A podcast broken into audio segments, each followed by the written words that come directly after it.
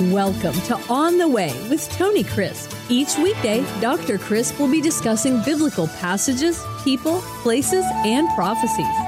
Tune in daily to start your day right and deepen your understanding of how to better walk the way and enjoy the journey. Here's your host, Dr. Tony Crisp. Welcome to On the Way. This is Tony Crisp, and this is podcast 363. I believe when all is said and done, this podcast is going to turn around a lot of people's lives. And the reason is I want to talk to you about what the Bible calls meditation. Meditation is what I have labeled for years saturation, scripture saturation. I say that because I have experienced it in my own life. I have seen God change my thoughts, which changed my attitude, which changed my actions, and now has developed a part of who I am. This is the way God always does it, by the renewing of our minds. God doesn't just take something away from us. God doesn't just empty a house and sweep it and make it clean. God fills us with His Spirit. And when you read Ephesians chapter 5 and verse 18, it says, be filled with the Spirit of God, not with some alien substance that will control your life, but allow the Spirit of God to control your life. When you read the parallel passages in the book of Colossians, then you will see that the same results of being filled with the Spirit is likened to being filled with the words of Christ, that is, the Word of God. You see, the more we are saturated with Scripture, the more we will be saturated with the Spirit of God. Because we cannot be saturated with God's Spirit on a continual basis unless we are filled with God's Word. Because that is what the Spirit of God uses to bring about grace and obedience in our lives. And so I want to talk with you about developing a habit of getting into the Word of God every day, if possible, around the same time, if possible, at the same place, all to reinforce the habit. There's nothing sacred about it. It is just setting aside a time, an appointment with God, just like you would with the most important person on earth, only this is one million times more important. And just as you would not break that unless there is some providential hindrance, unless there is some sickness, something that is beyond your control that you simply must attend to, then you keep that appointment. And if you miss an appointment, it's not going to be the end of the world. It is not failure. It is just a stumble in the road and you will go right along and it will not affect what I'm about to talk to you about. The psalmist David said, Blessed is the man who walks not in the counsel of the ungodly. That is the world's input upon our lives, upon our minds, nor stands in the path of sinners, that is, in the way that that counsel always leads us nor sits in the seat of the scornful. That is, we don't participate in those things that will warp our minds and will pull us away, will distract us and detract us from the path that God has for us. But rather, sharp contrast, but his delight is in the law of the Lord. That is all that God has written, not just the Ten Commandments, not just the 613 commandments of Torah, but the law of God, the word of God. And in his law, he meditates day and night. He allows it to become a part of who he is. He creates a groove and a path, a road to walk on on a regular basis. You can go out into the grassiest field on earth. And if you walk there every day, it's not long until the grass will die under your feet that which has impeded you and slowed you down. You will create a corridor that you can walk through in safety. Doesn't matter how tall the grass is, you will continually wear it down by treading over it, over it, over it, over it. That's the concept of meditation. It is muttering it day and night. It is groaning and moaning with it day and night. It is allowing it to become a part of who you are. It is chewing on that cud over and over again, swallowing it and then chewing on it some more. That's what happens that produces the great milk that is nourishment for everyone. And so this is exactly what the psalmist is talking about. It was Insight for Living and Chuck Swindoll years ago that I first heard say these words, and they stuck with me then.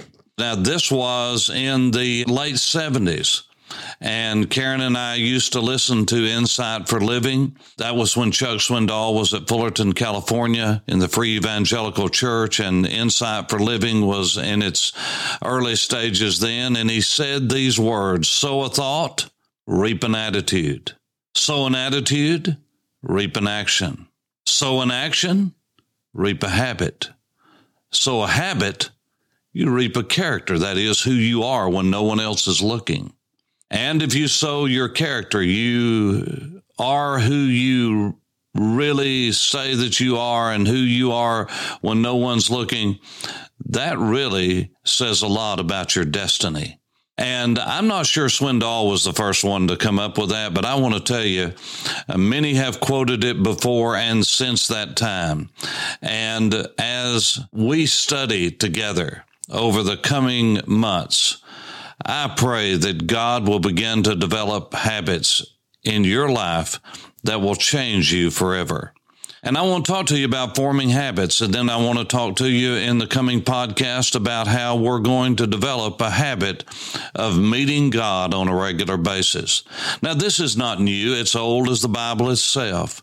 You see, the word moed means an appointment the Moedim, the great feast and festivals and fast days of the Jewish people, the Levitical feast, as we call them. These were appointed days. Shabbat was the first of those days, according to Leviticus 23. You see, it really did make God's top 10. It's number four. God said, I made everything there is in six days, and on the seventh day I rested, and I've set it apart as holy when the nation of Israel was formed in the desert of Sinai, on Mount Sinai, Mount Horeb, God said, This will set the people apart. I want you to ask them, tell them, command them to set aside this day, the seventh day, make it holy. And the reason is I want you to remember what I did in six days. And on the seventh day, I blessed everything and rested. And I want you to remember creation. And I want you to do that every week. It is an appointment. It is a moed. I want you and I want the entire nation, Moses, to remember the days of creation and that I am the creator and the sustainer of all of life. This was God's appointed time. God had many more. You can read about those in Leviticus 23 or listen to the podcast on the great festival and feast days and the fast days of ancient Israel and modern Israel. But I want to talk with you about an appointment with God every day. The rituals and routines that lead to righteousness, including meeting God every day in His Word. And uh, this is what the apostles did. This is what Jesus did. He had appointment times with the Father. And he would ask the Father, What am I to do? Well, if the Lord Jesus had to do that, and he said he did, and he said he did nothing unless he saw the Father, unless he got word from the Father, then you and I need to design our lives the same way. And that's what I'm going to ask you to do. I'm going to ask you to join me in forming godly routines and rituals and habits in our lives that will lead us to a life of obedience, a life of service to God that is anointed by God, that's filled with God's Spirit. And God will meet us anytime that we set aside time for Him. You see, He's waiting for us to do that. And so I'm going to give us a format to do that. This is what Ezra did with the people after the exile. He saw that the people needed to know the Word of God and the law of God, but they had no ritual means of doing that.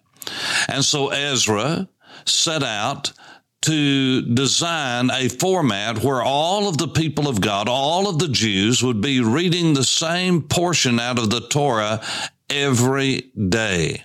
And that's exactly what they did. Every week they would read a portion of the Torah and it became known as the Torah portion. That's right. That's the way you say it in English anyway. And from the time of Ezra, over 450 years before the time of Jesus, the Jews have been doing that. As a matter of fact, that's what Jesus was doing when he went into the synagogue in Nazareth in the Gospel of Luke, chapter 4. And the Bible says he went in the synagogue as was his custom. That is, it was his habit because he did it all of his life. He went in and he was handed the portion. He was handed the scroll Isaiah and it was open to what we would call the book of Isaiah. And it was the portion that talked about the day of Jubilee. Now it's interesting that it quoted Isaiah 61 where it goes back to Leviticus 25 and the day of Jubilee. You see, there was a time when the Jews were outlawed from reading the Torah, and so they went to the prophets, the Nevi'im, and they found the Torah quoted in various aspects of the prophets' messages and sometimes in the writings, and they could legally not read Torah, but read the prophets and the writings, the Nevi'im and the Ketuvim, that dealt with a particular Torah portion and they would read those prophets and they would read the explanation around it. And that became known as the Haftorah. That is, this was the portion that was to be read along with as a companion to the Torah portion. And they did this on a regular basis every week, and they are still doing that today. If you got one of our calendars that we sent out from True Life Concepts, if you're a listener to this podcast and you did not get that, all you need to do is give us your address. You can do that at questions at tonycrisp.org That's questions at tonycrisp.org. If you will give us your name and a mailing address, we will get to you a calendar that has beautiful pictures of Israel, but it also has the Torah portions lined out every week. And then in the back, it has them in chart form so that you can read right along with the Jewish people all over the world. And it's just uh, reading through the Torah every year. And it is absolutely a wonderful practice. Now, the Jews have been doing this for centuries. And we as believers, we need to be in the Word of God every week, but I want to give you a way to do it every day. And if we do that, that, God will help us to form a habit. Now, tomorrow I'm going to deal with how we form a habit and how long it takes. So you're going to want to tune in. I'm going to be quoting studies and research projects. Many of you have always thought it takes 21 days. Well, that's the minimum amount that it is to begin to form a habit. That's not when it's formed. No, I'll give you the research on it. That is not biblical research. It's secular research where people have been tested they have been a part of a survey. They have been a part of a program and a research project. And it has been scientifically over and over again proven just how long it takes to form a habit. And we can give you the least amount and I'll give you the maximum amount that it took even the slowest person to form a habit. But then I'll give you what is the normal 96% of the time in 96% of the people that you will come in contact with. I'll give you the exact days it takes to where there will be some something in your life that will be involuntary. That is, it is a part of your makeup. Wouldn't it be wonderful to form such a habit of getting in the Word of God that it would be just like not breathing if you were not doing this? And it, it would be something that would cause a great missing in your life and a sense of absence in your life if it was not there. Would you like to desire the Word of God so much that it is a part of who you are?